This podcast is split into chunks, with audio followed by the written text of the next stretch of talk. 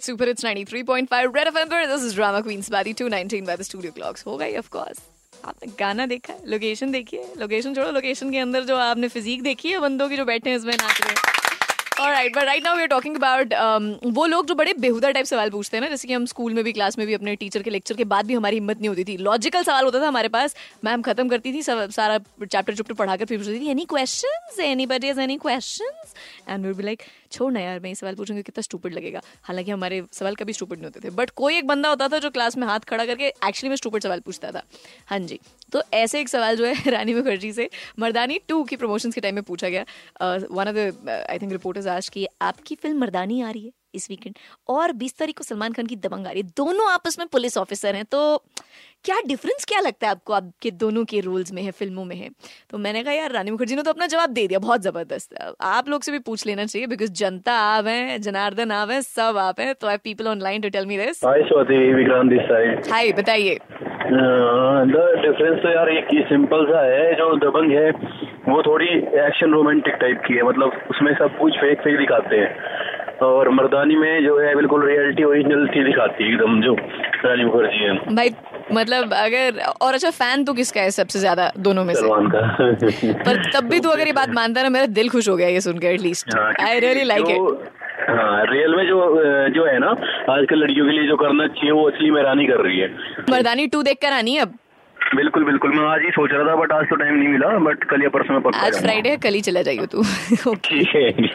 Hi this is Shweta hi Shweta बताइए। Hi I was just listening to your radio thank you so much Shweta for doing that thank you so I just heard this question between Rani Mukherjee and Salman Khan and first thing, of course, because she's a female cop and she's a male cop. Second yeah. thing, I think uh, what she's doing, she's um, talking about rape and the actual issues. And Salman Khan is Salman Khan. His movie is always going to be Salman Khan's movie, which has no logic, but it's entertaining. Yeah. I love Salman Khan. Yeah, yeah.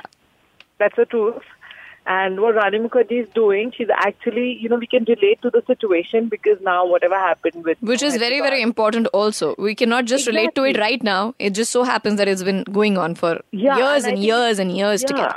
And it's very important for like as individual and as parents, as girls. You just imagine, uh, Shweta, what will happen if Salman Khan comes in a movie like this, which deals with a You know, I subject think like that's this. his responsibility. Like, but I don't know. I- Like, you know, they don't take it seriously or they just want to do it commercially because he is so influential. So, you know, especially people who are not educated. Because if you see all these horrifying rapes and molestation and all, they're done by people who don't know the consequences.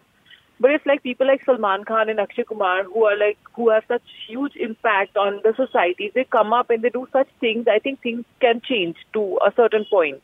No, no, I, I agree to that bit a little bit.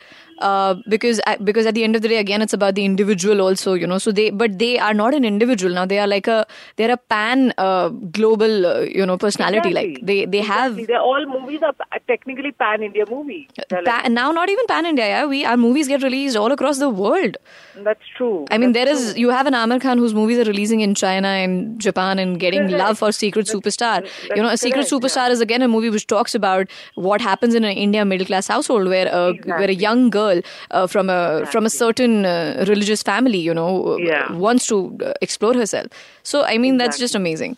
But thank you so much for that, Shweta. Would you like uh, to pick up dumbbells? क्या आप सलमान खान की तरह body बनाना चाहेंगे मर्दानी की तरह Oh, body yeah. बनाना चाहेंगे oh yeah. so I'm going to give you, I'm going to give you the Gold Gym uh, K vouchers, uh, the membership. Congratulations on that, and I hope you, get time to catch uh, Mardani 2 this weekend. Oh yes. देखिए ऐसा है ना पहले तो तालियां हो जाए श्वेता के लिए और साथ में अपने पहले भी जो आए थे वो भी ज़बरदस्त इंसान है, क्योंकि जनता जो ना, वो सब जानती है। बाकी सब लोगों का मॉरल कंपस कहीं हो, किधर हो लॉयल्टीज किधर हो, माहौल की तरफ़ हो सिचुएशन की तरफ़ हो, जनता पब्लिक को पागल नहीं बना सकते आप। रेड एफ़ बजाते रहो।